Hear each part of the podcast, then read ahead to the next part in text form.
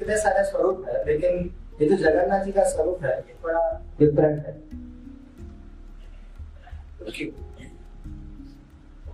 उसकी एक कथा आप सबने सुनी है, जो कि भगवान कुरुक्षेत्र में ग्रहण के समय, सारे ब्रजवासी लोग, यदुवंशी लोग, सब एकत्रित हुए और वहाँ पर भगवान भगवान की कथाओं की चर्चा हुई। तो रोहिणी ने भगवान की कथाओं को गाया था। और सुभद्रा बाहर होती थी गेट पे और एज सिक्योरिटी गार्ड अंदर कथाएँ सुन रही थी भगवान। तो ये कथा हमने सुनी अंदर कृष्ण की कथा चल रही थी और बाहर सुभद्रा गेट पे ठहरा रही तो जब कथा प्रारंभ हुई, तब कृष्ण और बलराम ये सुनते कि मेरी कथा चल रही है तो वे दोनों कथा के स्थान पर आ गए और ऐसे भावविष्ट हो गए कि कछुए जैसे बन गए। हम दोनों की जो हाथ थे, सब अंदर चले गए, गैर अंदर चले गए। और सुभद्रा की भी यही दशा हो गई। और ये जो स्वरूप था, वो नारद जी ने देखा था, नारद जी ने रिक्वेस्ट किया कि प्रभु, आपका ये जो स्वरूप है उसका दर्शन सबको मिलना चाहिए। तो भगवान ने नारद जी की बात को स्वीकार कर दिया। जगन्नाथ पुरी में ये रहा वर्जन वन लेकिन आज मैं जो आज चर्चा जो करेंगे वर्जन टू करेंगे। तो शायद ही आप लोगों ने सुना हो।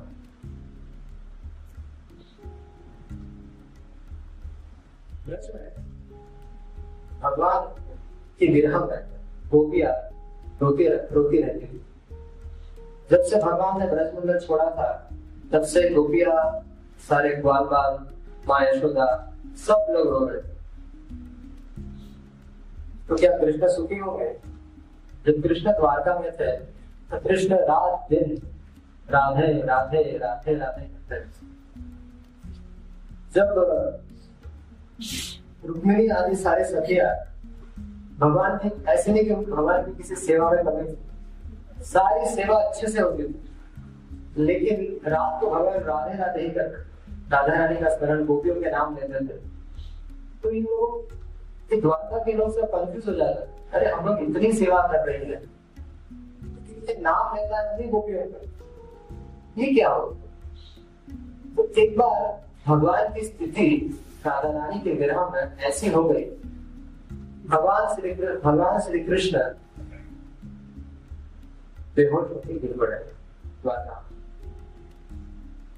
और उन बेहोशी की स्थिति में भी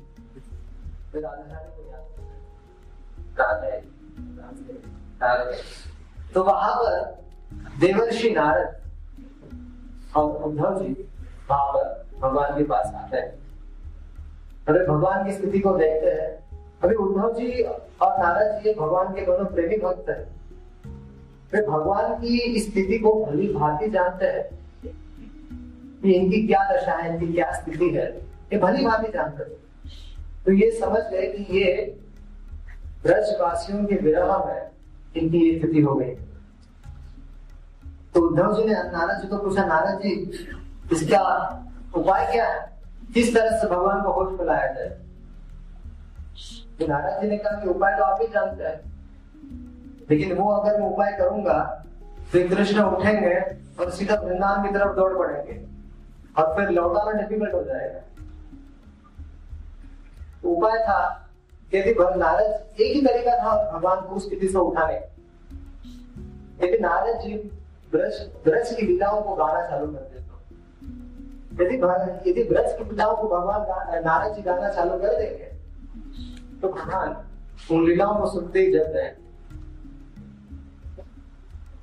तो नारद जी का इन लीलाओं को गाने में कोई दिक्कत नहीं है, लेकिन कुछ तैयारी करनी पड़ेगी। तो नारद जी ने कहा कि ब्रज मंडल में पहले व्यवस्था करनी पड़ेगी। एक ऐसा माहौल बनाना पड़ेगा ब्रज मंडल में कि यदि भगवान वहाँ पर चले भी जाते हैं तो फिर से द्वारका लौट आए। नहीं तो यहाँ पे द्वारकावासी मर गए।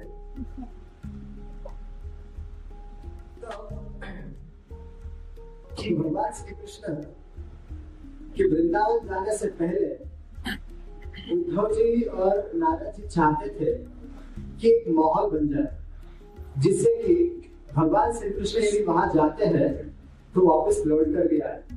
लेकिन वहाँ की दशा क्या थी? वहाँ पे सब लोग भगवान के विरह में मर रहे थे। बस एक उम्मीद के साथ सारे ब्रजवासी बस अपने प्राण को टिकाए रखे थे। ये उम्मीद थी कि भगवान जाते तो कह के गए थे कि मैं लौट कर आऊँगा।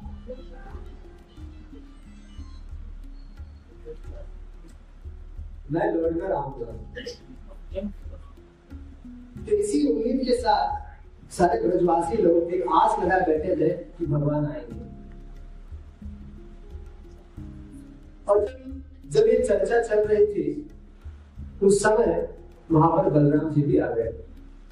और बलराम जी के आने के बाद उन्होंने फिर एक चर्चा चालू कर दी कि ब्रज में जाएगा कौन? तो नारायण जी ने कहा, उद्धव जी, आप तो वैसे भी ऑफिशियल मैसेजर हो भगवान के। कि भगवान को जब भी, भगवान ने आपको वृंदावन भेजा था, जब मथुरा में थे हम लोग तो भगवान ने आपको ही उनका दूध बनकर भेजा था। जाइए आप और संदेश दीजिए। तब उद्धव जी कहते हैं नारद जी, आपका कहना ठीक है, और मैं जा भी सकता हूँ, लेकिन मेरी एक समस्या है। समस्या ये है कि मैं पहले जब भगवान ने मुझे भेजा था तो मैं गया था सबको सांत्वना देने के लिए कि हे गोपियों, हे हे माँ यशोदा, हे ब्रज के सखागण, आप चिंता मत कीजिए। श्री कृष्ण आपके साथ सदैव श्री कृष्ण लौट कर आएँगे, लौट कर आएँगे। और कुछ इस तरह सांत्वना दे रहे थे कि आप क्यों रो रहे रोकर क्या होने वाला है? वो वास्तव में उद्धव जी अपना भगवान ने कुछ पत्र लिखकर भेजे थे। उस पत्र को तो दे दिया, लेकिन भगवान ने उनको कहा था कि अपनी बात मत सुनाना, अब मेरी बात सुनाना। मैं जो कह रहा हूँ उनको सुनाना।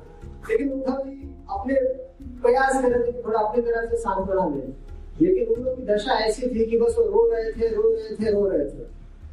उद्धव जी कह रहे कि प्राकृतिक जगत में कोई रोता है तो वो धन के रोता है, स्त्री के रोता है, या किसी और चीज़ के रोता है। जब प्राकृतिक जगत में कोई रोता है तो किसी अन्य वस्तु में रोता है।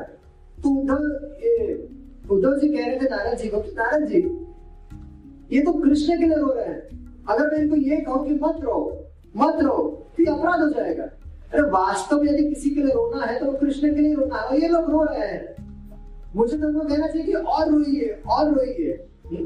वास्तव में कहना तो ये चाहिए। किसी तरह से मैंने इनको, मैं इनको सांत्वना क्या दू? मैं फेल हो गया। मेरा सारा जो मिशन था वहाँ पर जाके इनको कन्विंस करना, इनको सुखी करना, वो फेल हो गया और मैं लौट पड़ा। ये आश्वासन दे के कि मैं जाऊँगा मथुरा और कृष्ण को तुरंत भेज दूँगा। और नारायण जी इतने समय, इतना समय बीत गया, इतने साल बीत गए। आज तक भगवान, आपके भगवान, अब तक वृंदावन ब्रज मंडल में नहीं लौटे। तब नारद जी बलराम जी की तरफ़ देखते हैं कि ठीक है, इनकी कुछ समस्या है आपकी क्या दिक्कत है? आप तो ब्रजवासी है, आप तो चले जाइए। बोले, देखो नारद, इसके चक्कर में मतलब ये कृष्ण के चक्कर में, मैं इनका संदेश वहाँ बनकर मैं भी गया था ब्रज में। उद्धव जी, दो महीने के लिए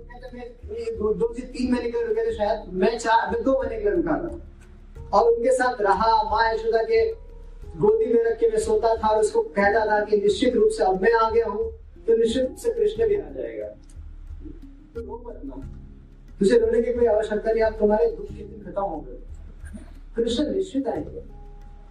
सारे गोपियों को बलराम जी सांत्वना देते थे, सारे सखाओं को सांत्वना देते और ये जो लोग थे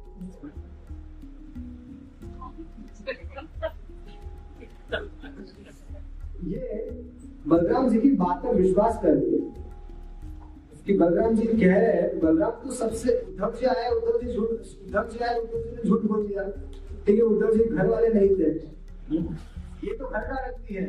रोज उसके साथ बैठता है, उठता है, खाता है, पीता है। बलराम जी की बात पर सबने विश्वास कर लिया। और सब लोग ने जो उम्मीद जो खत्म हो गई थी, वो फिर से जग गई, कि कृष्ण में आएँगे। तो बलराम सिंह बोलते कि मैं वो वादा करके, सबको वादा करके कि मैं जा रहा हूँ कृष्ण को भगा दूँगा। अपना सारा बल लगा के दुष्टों को भेज दूँगा यहाँ पर। तो दाऊ जी की बात को भगवान तो टालते नहीं है। ऐसा हुआ ही नहीं है कि दाऊ जी की बात को भगवान भगवान टाल दे तो सबको विश्वास हो कि हाँ दाऊ की बात को तो मानना पड़ेगा। बड़े भाई है। ये जाते हैं और भगवान से कहते कृष्ण, जाओ। अरे, तुम्हारे बिना मर जाएँगे। तुम्हारे तुम्हारे जान, जब जब तुम चले जाओगे, बस वही इनके जख्म का मरम है। यह तो कुछ नहीं है। और इनको दुनिया भर की होम्योपैथिक, एलोपैथिक, जितनी पैथी है, इनके टिक्स की ट्रीटमेंट इनके सामने सब फेल है। इनके लिए बस एक ही ट्रीटमेंट चाहिए, आपका दर्शन। इससे बढ़कर कोई ट्रीटमेंट इन ब्रजवासियों के लिए नहीं है। तो मैं आपसे एक कृष्ण तुम चल क्यों नहीं चले जाते? तब बलराम जी कहते हैं कि ये देखो तुम्हारा, ये तुम्हारा तुम्हारा कृष्ण देखो, एक एक जमाना था जब मेरी ये बात माना करता था। हा? मैं बोलो उठ तो उठता था, जब मैं बोलो बैठ तो बैठ जाता था। लेकिन आज सब बदल गया है। इतने समय से रिक्वेस्ट कर रहा हूँ कि सब कुछ छोड़ो। ये सब दुनियादारी छोड़ो द्वारका की। और जाओ, ब्रज में लोग मर रहे तुम्हारे लिए, यहाँ पे कौन मर रहा है तुम्हारे लिए? अरे, जितना प्रेम ब्रजवासी तुम्हारे लिए करते उतना प्रेम कौन करता है? जाओ वृंदावन चले जाओ, वो बेचारी राधा रानी मर रही है। अरे, तुम माखन खा लगे तुम्हारा हृदय इतना सॉफ्ट होना चाहिए। तुम्हारा हृदय ऐसा कठोर कैसे हो गया? जिन ब्रजवासियों ने तुमको माखन खिलाया, और उन्हीं ब्रजवासियों के लिए आप तुम्हारा हृदय इतना कठोर हो गया? अरे, कृष्ण, जरा तो विचार करो। जाओ वृंदावन। बस सालों बीत गए महीनों बीत गए, सालों बीत गए, भगवान ब्रजमंडल में नहीं गए। अब सिचुएशन हो गई कि अब ये ब्रजमंडल में जाएगा कौन, वहाँ की स्थिति को संभालेगा कौन? तो उस समय वहाँ पर सुभद्रा आती है। सुभद्रा कहती कि हम लोग परेशान क्यों हो रहे हो? किस बात की परेशानी है? वृंदावन में जाना है। और वृंदावन में जाके क्या ब्रजवासी को मनाना तो है ना। ठीक है, मना दूँगी। क्या दिक्कत है? तो मेरा रथ मेरा रथ लाया जाए। तो सुभद्रा का रथ लाया जाता है। हम्म? और सबसे विदा लेकर सुभद्रा शीघ्र वृंदावन जाने को उस रथ में बैठ जाती है। जब सुभद्रा बैठ जाती है तो दाऊ जी बोल रहे कि ये जा रही है तो फिर मैं भी चला जाता कृष्ण का तो कुछ भरोसा है नहीं। आया नहीं आए मुझे वृंदावन जाने को मिल रहा है तो मैं तो चला जाता हूँ। देखिए बलराम और बलराम जी भी वृंदावन जाने के लिए तो बोले कि मैं भी जाऊँगा तो मेरा भी रथ लाओ। तो दाऊ जी भी रथ में रथ में बैठ गए। और दोनों दोनों का रथ निकल पड़ा। अभी जगन्नाथपुरी में आप देखेंगे रथ यात्रा के समय, कि सबसे पहले दाऊ जी का रथ निकलता है। इसके पीछे पीछे सुभद्रा का रथ आता है और उसके काफ़ी समय बाद जगन्नाथ जी अपनी मर्ज़ी से आते हैं। तो सुभद्रा और बलराम और सुभद्रा दोनों का रथ निकल गया और यहाँ पर उद्धव जी ने आदेश दिया नारद जी को, नारद जी नारद मुनि बजाए वीणा नारद जी ने अपनी वृंदावन की लीला को गाना प्रारंभ कर दिया। और जैसे ही वृंदावन की लीला को नारद जी ने गाना प्रारंभ कर दिया, श्याम सुंदर तुरंत जग गए और तुरंत त्रिभुवन मुद्रा में खड़े हो गए। और अपनी बांसुरी को खोजने लगे बांसुरी किधर है? मेरी बांसुरी किधर है? एक गोपिया बड़ी विचित्र है। एक गोपी वाले मेरी बांसुरी चुरा ली अरे ये राधा रानी, किधर है मेरा बांसुरी किधर है? इस तरह से भगवान जब गए थे, जब बेहोश थे राधा रानी के विरह में ब्रजवासियों के विरह में तो द्वारका में होते हुए भी उनका जो चिन्ह था, उनका जो चिंतन हो रहा था, वो ब्रजवासी ब्रजवासियों का हो रहा ब्रजमंडल का ही हो रहा था। इसलिए जब मैं होश में आए तो वे अपने आप को वही त्रिभंग मुद्रा में उसी भावना की मैं वृंदावन नहीं हूँ तब जब खोज रहे थे, बांसुरी को, फिर उन्होंने देखा उद्धव जी को। उद्धव जी को पूछते कि उद्धव जी, अरे आपको मथुरावासी ब्रज में क्या करना बालसुन देखा तो नारद जी खड़े तो नारद जी, आप यहाँ पे ब्रज में क्या कर रहे हैं? तब दोनों दोनों सोच, उत्तर क्या दे? तब भगवान ने थोड़ा और आसपास देख लिया। तब उनको पता चला कि मैं वृंदावन में नहीं हूँ। मैं द्वारका में हूँ तो उन्होंने कहा कि तो फिर भगवान ने कहा कि, मुझे वृंदावन जाना है। बोला हाँ प्रभु सारी तैयारी हो चुकी है। आपके लिए रथ आ गया है, बस आपको रथ पर बैठना है। अब भगवान की स्थिति कैसी थी? भगवान राधा रानी के विरह समुद्र में डूब रहे थे। उनकी ये दशा हुई थी ना वो खड़े रह पा रहे थे, ना हिल पा रहे थे, जैसे हिलते डोलते थे।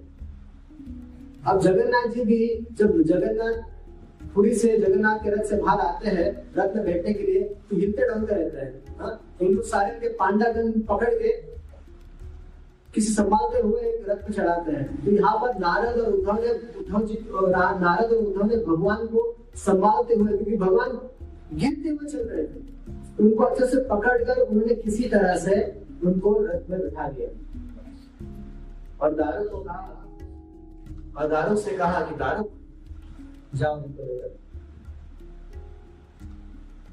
अब यहाँ कर क्या हुआ कि सुभद्रा और बलदेव जी का रथ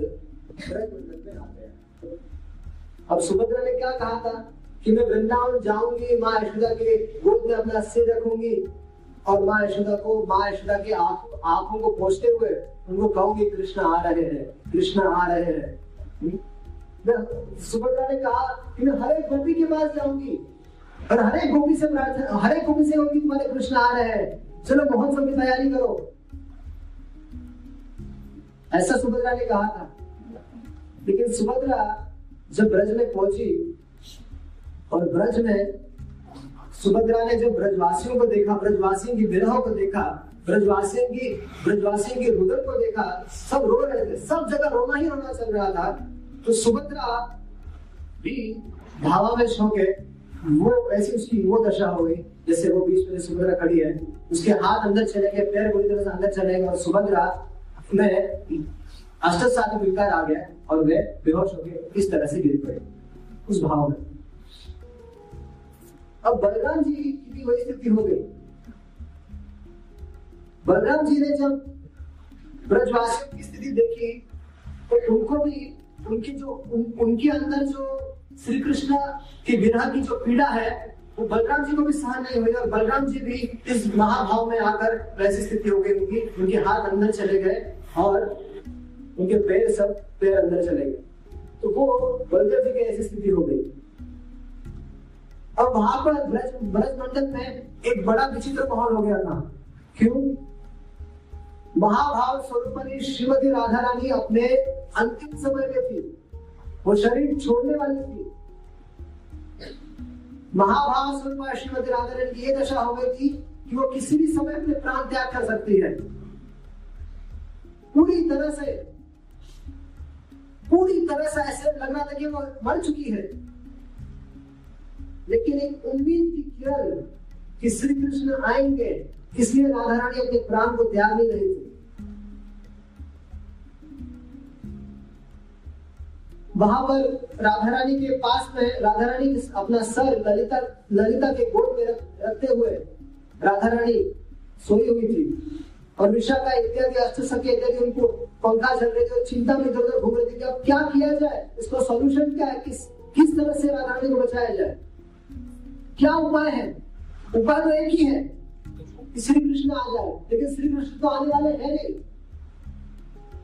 अब क्या उपाय किया जाए? बीच बीच में लोग कॉटन नाक में डाल देते चेक करने के लिए कि भाई सांस चल रही है। तो उनको उम्मीद रहती थी कि हाँ अभी भी सांस चल रही है। तो राधा रानी, की जब ये दशा हो गई तो ब्रज मंडल से बड़े बड़े जितने सारे ब्रज मंडल के बड़े बड़े हस्तियाँ थी, वो राधा रानी के दर्शन के लिए आ रही थी। प्रथम तो आए उनके पतिदेव, आयन घोष तो आयन घोष राधा रानी के चरणों में गिरते हैं और उनके चरणों की रज लेते हैं और कहते हैं कि राधे, वास्तव में योग माया द्वारा ये सारा खेल रचा गया कि तुम मेरी पत्नी बनी हो। लेकिन वास्तव में तुम्हारे पति तो कृष्ण ही है। जब कृष्ण को परकिया रस का आस्वादन करना पड़ा, करने की इच्छा थी, तब योग माया ने भगवान की इच्छा को मद्देनजर रखते हुए योग माया ने मुझे तुम्हारा पति बनाया लेकिन मैं आज सबको ये बताना चाहता हूँ कि मेरी, मेरा, वास्तव में मेरा विवाह तुमसे नहीं, तुम्हारी छाया से हुआ है। कैसे? जिस तरह जिस तरह से श्री राम लीला में रावण, राम, ऐसा हम सबको पता चलता है कि रावण ने सीता का हरण कर लिया। लेकिन क्या रावण जैसा एक असुर भगवान की अर्धांगिनी को, भगवान की शक्ति को, अंतर्गत शक्ति को कैसे हर सकता है? इसलिए जब सीता का हरण होने से पहले श्री भगवान ने, भगवान श्री राम ने सीता को अग्निदेव के पास रख दिया था। और उससे उसकी छाया छाया सीता प्रकट हुई थी। और वो उस छाया सीता को लेकर रावण चला गया था। और वास्तविक सीता तब तो बाहर आई जब सारा युद्ध खत्म हुआ, और तब भगवान ने कहा कि सीता को अग्नि परीक्षा देनी पड़ेगी। तब लक्ष्मण जी ने प्रश्न किया, क्यों अग्नि परीक्षा देनी पड़ेगी उनको? वो सीता है, जगत जननी है। क्या आपको विश्वास नहीं अपनी पत्नी पर? क्यों सती, वो सती है? और लक्ष्मण जी इतने क्रोधित हुए, इतने क्रोधित हुए, भगवान पर तो भगवान ने कहा, लक्ष्मण, सुनो तो सही, सुनो तो सही। नहीं, आपकी हिम्मत कैसे रहेगी कि ऐसे आपकी हिम्मत कैसे रहेगी जगत जननी सीता को अग्नि परीक्षा देनी पड़े? तो भगवान ने कहा, लक्ष्मण, बात सुनो। तुम्हारे तुम्हें ये शायद बात पता नहीं होगी, लेकिन असली सीता अग्निदेव के पास है। तो जब भी अग्नि परीक्षा देगी, तब अग्निदेव छाया सीता को ले लेंगे और अग्नि और वास्तविक सीता को मुझे सौंप देंगे। तब लक्ष्मण जी कुछ ठंडे पड़े। तो यहाँ सब लोगों के सामने ये कहते हैं कि वास्तव में मेरा विवाह राधा रानी तुम्हारे छाया से हुआ था। तुम तो हमेशा कृष्ण की हो कृष्ण की लीला के लिए विरोध ने तुम्हें मेरी पत्नी बनाया था, ताकि श्री कृष्ण पर के रस का आस्वादन कर सके। फिर कुटिला आती है। कुटिला कुटिला आती है राधा रानी के चरणों में गिरती है वे भी उसकी चरण में लेती कि हे राधे तू कितनी सौभाग्यशाली हो। सारे वृंदावन में सारे ब्रजमंडल में मैं टंका पीटती थी कि मैं सबसे सबसे बड़ी सती हूँ। मुझसे बड़ी सती कोई है नहीं। तो एक बार कृष्ण ने एक ड्रामा किया था। इस सब, सबसे बड़ी सती को है ये बताने के लिए? भगवान को आया बुखार। और इतने इतने बीमार पड़ गए भगवान। तो सबने पूछा कि इसका प्रभु आपके आप बीमार पड़ गए हो, लेकिन आपको ठीक करने का उपाय क्या है? तो भगवान ने कहा कि कोई सती स्त्री एक ऐसे बर्तन में यमुना से पानी लेकर आ जाए, जिसमें सौ से ज़्यादा होल हो, एक ऐसा बर्तन जिसमें सौ से भी अधिक छेद हो, और उस बर्तन में कोई मेरे लिए पानी लेकर आ जाए तो बस वो पानी पी लेने से मैं ठीक हो जाऊँगा। अब सारे ब्रज मंडल में डरता था कि जो कुटिला है, ये सबसे सती है। तो सबने कहा कि जरा एक कुटिला है। कुटिला जैसे भी कोई सती है क्या संसार में? तो कुटिला ने कहा हाँ हाँ हाँ। तो कुटिला गई यमुना में, और कुटिला में वो जो सौ सौ छेद वाला वो बर्तन लेकर गई, और जैसे ही उसने उठाया, तुरंत वो बर्तन खाली हो गया। तो फिर किसी ने कहा कि राधा रानी को दे दो। तो राधा रानी गई, और राधा रानी ने एक बूंद पानी नहीं गिरा उसमें यदि उसमें सौ से ज़्यादा छेद थे। लेकिन उस बर्तन से जब राधा रानी पानी ला रही थी तो एक बूंद पानी नहीं गिरा तो कुटिला कह रही कि ये सब कृष्ण की लीला थी ताकि ये बताने के लिए कृष्ण, कि कृष्ण तुम्हारे प्राणेश्वर है, तुम्हारे सब कुछ है। कृष्ण की लीला थी। उसके बाद चंद्रावली आती है, अपनी सखियों के साथ। और चंद्रावली भी राधा रानी के चरणों में गिरती कि हे राधे, प्राण मत त्यागो। प्राण मत त्यागो। क्यों? क्योंकि हे राधे, अब तक श्री कृष्ण है इस धराधाम पर, प्राण मत त्यागो। तो लोग पूछेंगे चंद्रावली तू क्यों आई हो आज? सच बताओ सखी श्री कृष्ण तुम्हें छोड़कर जब मेरे पास आते थे वास्तव में एक ड्रामा था, ताकि तुम्हारे, वो तुम्हें क्रोध क्रोध दिलाना चाहते थे।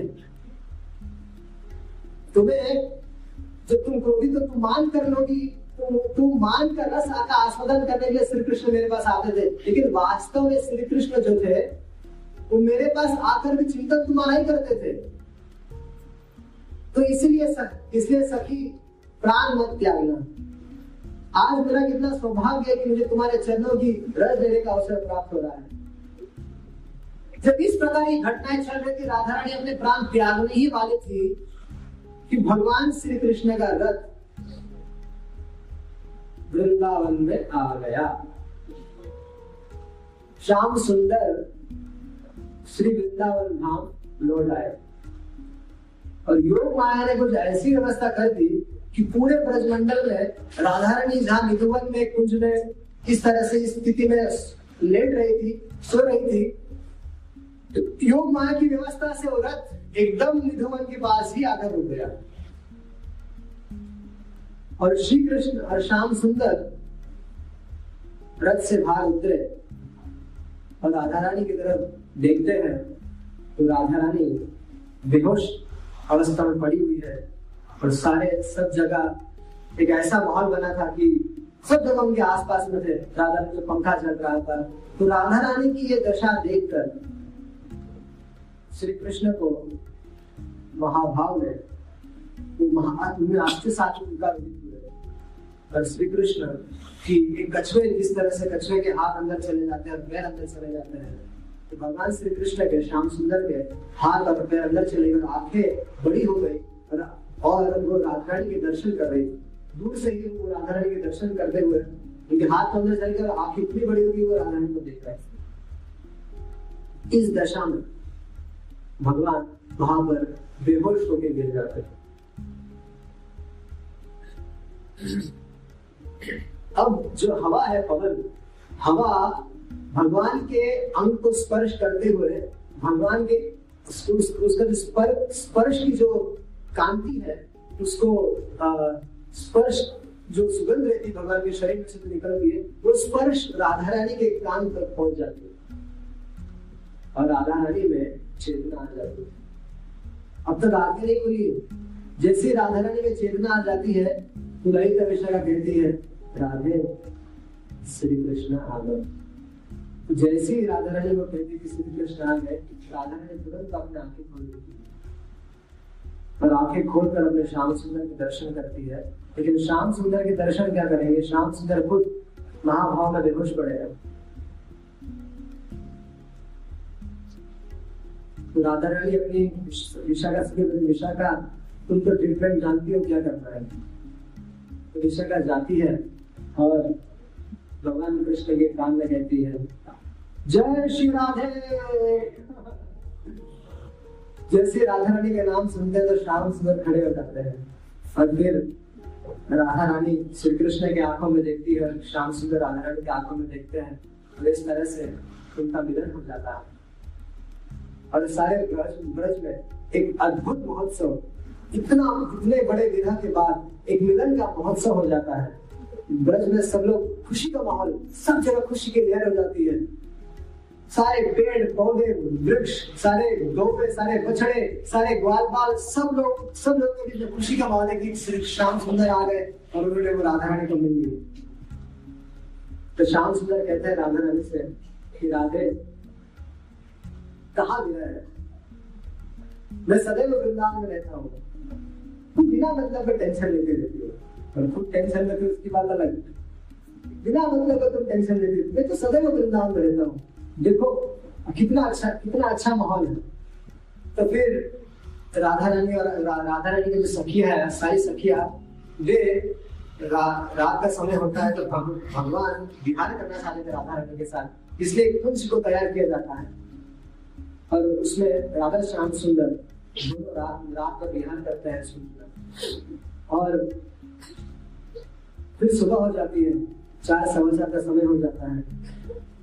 वृंदावन में समय होता है, चार सवा चार के समय भगवान को उठाने का, मंगल आरती का समय होता है। तब कोयल कुहू कुहू करके राधा रानी और श्याम सुंदर को उठाते कि उठिए राधा श्याम सुंदर सुबह हो गई। फिर इस तरह से सारी अष्ट सखिया राधा श्याम सुंदर की आरती करती है। भगवान उठ जाते हैं, श्याम सुंदर पीले वस्त्र धारण करके मोर मुकुट पहनकर अपनी बांसुरी बजाते हैं। उनके बाजू उनके लेफ़्ट साइड पे राधा रानी नीले नीले प्रकार का वस्त्र पहने हुए उनके साथ खड़ी रहती है।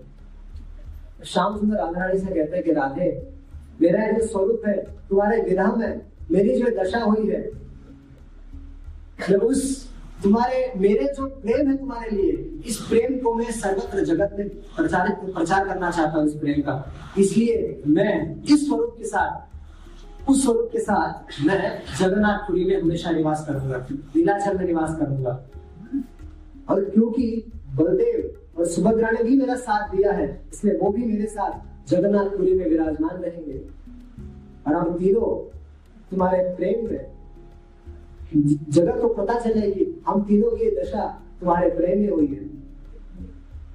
तो जगन्नाथ जी जो है राधा राधा रानी के विरह में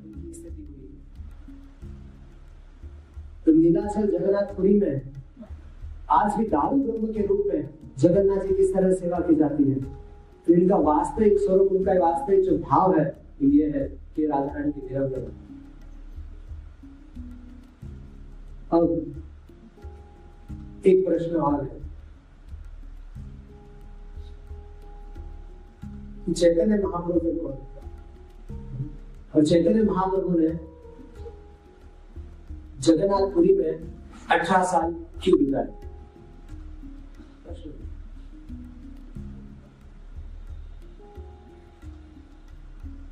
जब इसका कनेक्शन इस, इसका कनेक्शन जानने के लिए हमें थोड़ा सा फ्लैशबैक में जाना पड़ेगा। भगवान नरसिंह देव की लीला में प्रवेश करना पड़ेगा। एक लोक के कारण एक प्रकार का लोक था जो भगवान के विभिन्न अवतारों में होता था। एक लोक था। उस लोक के कारण अलग अलग अवतार हुए थे। भगवान नरसिंह देव ने जब हिरण्य का वध कर दिया, उसके बाद उन्होंने प्रहलाद को अपने गोद में लिया गोद में लिया, उसको बिठाया। और जिस तरह से एक पिता अपने पुत्र को गोद में लेकर चुमन करता है, उनका सिर सुनता है, उसी तरह से भगवान नरसिंह देव ने, नरसिंह का मुँह था। चुम्बन करना तो डिफ़िकल्ट हो जाएगा बेचारा प्रहलाद। पता नहीं कैसे करेगा। सर भगवान ने चाटना चालू कर अपनी जीत निकाल कर भगवान नरसिंह देव ने प्रहलाद को चाटना प्रारंभ किया और प्रहलाद को इतना सुख मिला, इतना सुख मिला, और नरसिंह देव देख रहे थे कि मुझसे ज़्यादा सुख इस प्रहलाद को मिल रहा है। तब नरसिंह देव विचार करते कि प्रहलाद मेरा पुत्र जैसा है और मैं उसके पिता जैसा हूँ। तो प्रहलाद की वात्सल्य रस का अनुभूति हो रही है। तो भगवान नरसिंह देव विचार करे थे कि मुझे ऐसा रस कैसे आस्वादन करने मिलेगा? मेरे पिता कौन है? मेरे माता पिता कौन है? नरसिंह को याद है, मैं तो एक खंभे से खंभे से बाहर निकला हूँ। तो नरसिंह तो कह रहे अच्छा एक खम खंभे से मेरे मेरे माता पिता तो खंभा है।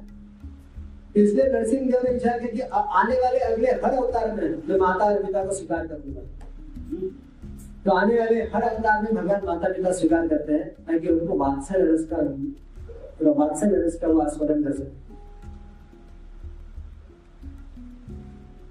फिर राम अवतार में भगवान जी दो और, दो प्रकार के लोग उत्पन्न हुए ये जो लोग है, ये प्राकृत लोग नहीं है प्राकृत है लेकिन भगवान के संबंध में है।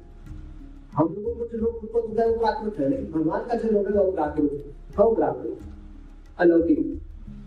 श्री राम लीला में दो प्रकार के लोग उत्पन्न हुए एक, जब भगवान के सखागन भगवान श्री राम के पास आते थे, जैसे विभीषण हो या सूर्य, ये दोनों आते थे तो भगवान की इच्छा होती थी कि अरे, मेरे मित्र है तुझा आलिंगन करे, कुछ करे। मित्र मतलब क्या? मित्र का घर कैसे तो एक दूसरे का आलिंगन करे, थोड़ा हँसी मज़ाक करे। तो भगवान श्री राम की इच्छा थी। और शुभ्री और विभीषण स्वप्न में भी कभी ये विचार नहीं करेंगे कि अपना हाथ उनके कंधे में डाल देंगे। वो तो ऐसे रहते थे, हमेशा। तो इस, ये ये लोग उत्पन्न हुआ कि श्री राम में कि मुझे भी चाहिए, इस प्रकार की मित्रता मुझे चाहिए। दूसरी, दूसरा लोग ये था कि सीता उनकी पत्नी थी। तो लेकिन भगवान को उनका जो भगवान का, जो सीता जी के साथ संबंध था स्वकीय स्वकीय रस का आस्वादन करते थे। लेकिन भगवान को परकीय रस का आस्वादन करने की इच्छा हो गई। लेकिन क्योंकि मर्यादा पुरुषोत्तम के रूप में अवतार ग्रहण कर रहे थे, इसलिए वो इच्छा उनके उस अवतार में पूरी होने वाली नहीं थी। इसलिए जब श्री कृष्ण के रूप में श्री राम ने अवतार लिया तो भगवान, जब श्री कृष्ण का अवतार हुआ, उस समय ये दोनों इच्छाएँ पूरी हुई। भगवान लोग ऐसे सका लेने थे? एक ऐसे सका लेने थे जो उन्हीं को घोड़ा बनाकर उनके पर चलते थे। कभी कभी खेल खेल में ऐसा हो जाता था कि श्री कृष्ण बाजी हार जाते थे। या श्री कृष्ण की टीम बलराम जी से हार जाती थी। तो ऐसा होता था कि श्री कृष्ण की टीम को, बलराम जी की टीम को कंधे में बिठाकर काफ़ी दूर तक चलना होता था। तो तभी कभी कृष्ण बोलते थे कि, तुम लोग मुझे बड़ा बनाओगे? जानता हूँ, तुम लोग जानते हो ना मैं कौन हूँ? मैं नंद बाबा का लड़का हूँ। तो सारे उनके मित्र बोलते थे, इतना अहंकार, एक ग्वाल बाल होकर इतना अहंकार हाँ खेल खेल में क्या है? बड़ा छोटा, सब लोग सब होने चाहिए। इसको निकाल दो खेल से, कोई आवश्यकता नहीं, हम लोग इसके बिना भी खेल सकते हैं। इसको निकाल ले जाते थे। तो भगवान कृष्ण जाते थे और एक पेड़ के पास बैठ कर रोते थे। अरे, मुझे निकाल दिया है, मैं बर्बाद हो गया, मुझे मेरे साथ कौन खेलेगा? जिसके लिए अवतार लिया तो वो सारा प्रयोजन गड़बड़ हो गया। तो भगवान बोलते हैं सॉरी भाई, ले ले, जो बनाना घोड़ा, गधा बनाना बना ले, जो बनना सब बन जाऊँगा। तुम्हारे इसी प्रेम का आस्वादन करने के लिए मैं आया हूँ। तो घोड़ा बनोगे तो मैं एकदम गधा भी बन जाऊँगा। तो भगवान आते थे, ये बार बार उनके पीठ पर चढ़ते थे और उनको घोड़ा बनाकर काफ़ी समय तक चलाते थे। वास्तव में ब्रज ऐसा है कि ब्रज में भगवान, ब्रज में भगवान के भगवत की कोई कीमत नहीं है। ब्रजवासियों को खूब बताओ कि ये सुप्रीम पर्सनलिटी ऑफ़ गॉडेड है ब्रह्मा शिव इनके दास है, ये है, वो है। ब्रजवासियों के लिए कृष्ण इतना ही है कि यशोदा का लड़का है। इसके आगे उनका कोई रेंज नहीं है। अगर थोड़े समय के लिए स्मरण हो भी जाए, फिर योग मैं भुला देंगे। कि भगवान कृष्ण को एक वात्सल्य का साख्य का हाँ माधुर्य का आस्वादन करना रहता है। और दूसरी इच्छा जो श्री राम अवतार में नहीं पूरी हुई, वो यहाँ पर पूरी हुई। भगवान ने अपनी ही पत्नी को मतलब अपनी ही अपने ही अंग को, या अपने परिकरों को, राधा रानी आदि गोपियों को किसी और की पत्नी बना दिया। और उन्होंने परज्ञ रस का भी आस्वादन किया। लेकिन अब श्री कृष्ण की भी तीन इच्छाएँ रह गई। अच्छा? श्री कृष्ण तो पूर्ण पुरुषों तो भगवान है। उनकी कैसी इच्छा रह गई? उनकी इच्छा ये रह गई कि उनको, वो तो विषय है सबके। विषय मतलब समस्त भक्तों के श्री कृष्ण विषय है और भक्त है आश्रय। अब भगवान को भक्त, भक्तों का, भक्तों के भाव का आस्वादन करना था। भगवान श्री कृष्ण जब अपने भक्तों को देखते थे तो उनको लगता था कि ये जो, इनका जो मेरे लिए प्रेम है, वो मुझसे ज़्यादा है। ये जो एक प्रकार का रस मेरी भक्ति करके जो अनुभूति करते हैं, वो मुझसे ज़्यादा है। और विशेष करके समस्त भक्तों के जो मुकुटमणि है, श्रीमती राधा रानी इनको जब भगवान देखते थे तो लगता था कि राधा रानी का प्रेम बड़ा विचित्र है। इनकी तीन इच्छाएँ थी। पहली इच्छा थी प्रणय महिमा की प्रेशो श्रीमती राधा रानी का जो मेरा मेरे प्रति जो प्रेम है, उस प्रेम की महिमा क्या है, उसको मैं उसको भगवान समझना चाहते थे। दूसरा था कि आसमान पुता मधुरिमा के पुरुषो उस प्रेम के द्वारा श्री राधा मेरे जिस अद्भुत माधुर्य का आस्वादन करती है, वो माधुर्य का मैं कैसे चख सकता हूँ? अभी राधा रानी जो श्री कृष्ण को प्रेम करती है, उसको श्री कृष्ण कैसे चख सकते हैं? अभी भक्त, भक्तों का भगवान श्री कृष्ण भगवान विषय है। यदि उनको भक्तों के भावों का आस्वादन करना पड़ेगा, तब क्या करना पड़ेगा? भक्त बनना पड़ेगा। उनकी तीसरी इच्छा थी, सौक्यम चास्या पद भवता की कृष्ण वेदी लोगा मेरे उस माधुर्य के आस्वादन से श्री राधा को जो सुख की अनुभूति होती है, वो सुख कैसा है, इसका मैं आस्वादन करना चाहता हूँ। तो श्री कृष्ण इन तीनों इच्छा, अधूरी इच्छाओं को पूरा करने के लिए श्री कृष्ण ने इच्छा किया कि राधा रानी के सामने जरा हाथ जोड़ के उनसे रिक्वेस्ट करता हूँ कि कुछ जरा दे दे, कुछ कृपा करे। लेकिन राधा रानी तो देने वाले नहीं थी। इतना आसान थोड़ी है। तो भगवान ने निर्णय के लिए इसको चुराना पड़ेगा। तो भगवान श्री कृष्ण ने राधा रानी के भाव को चुराकर क्या चुराया उन्होंने?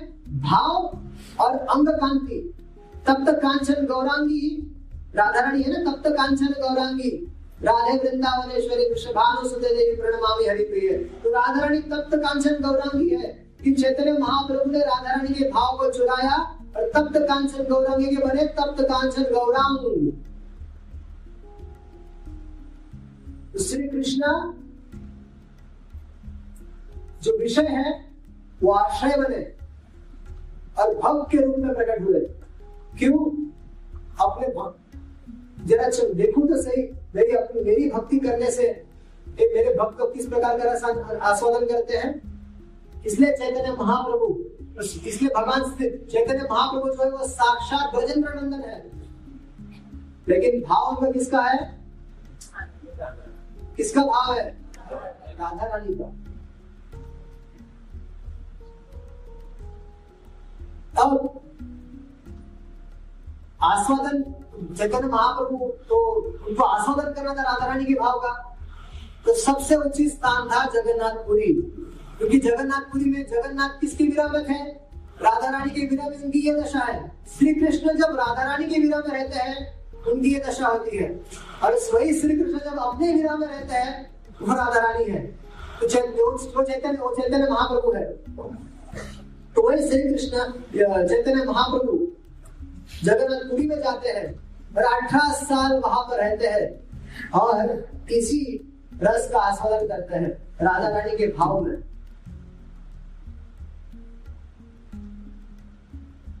जगन्नाथ रथ यात्रा के समय जगन्नाथ जी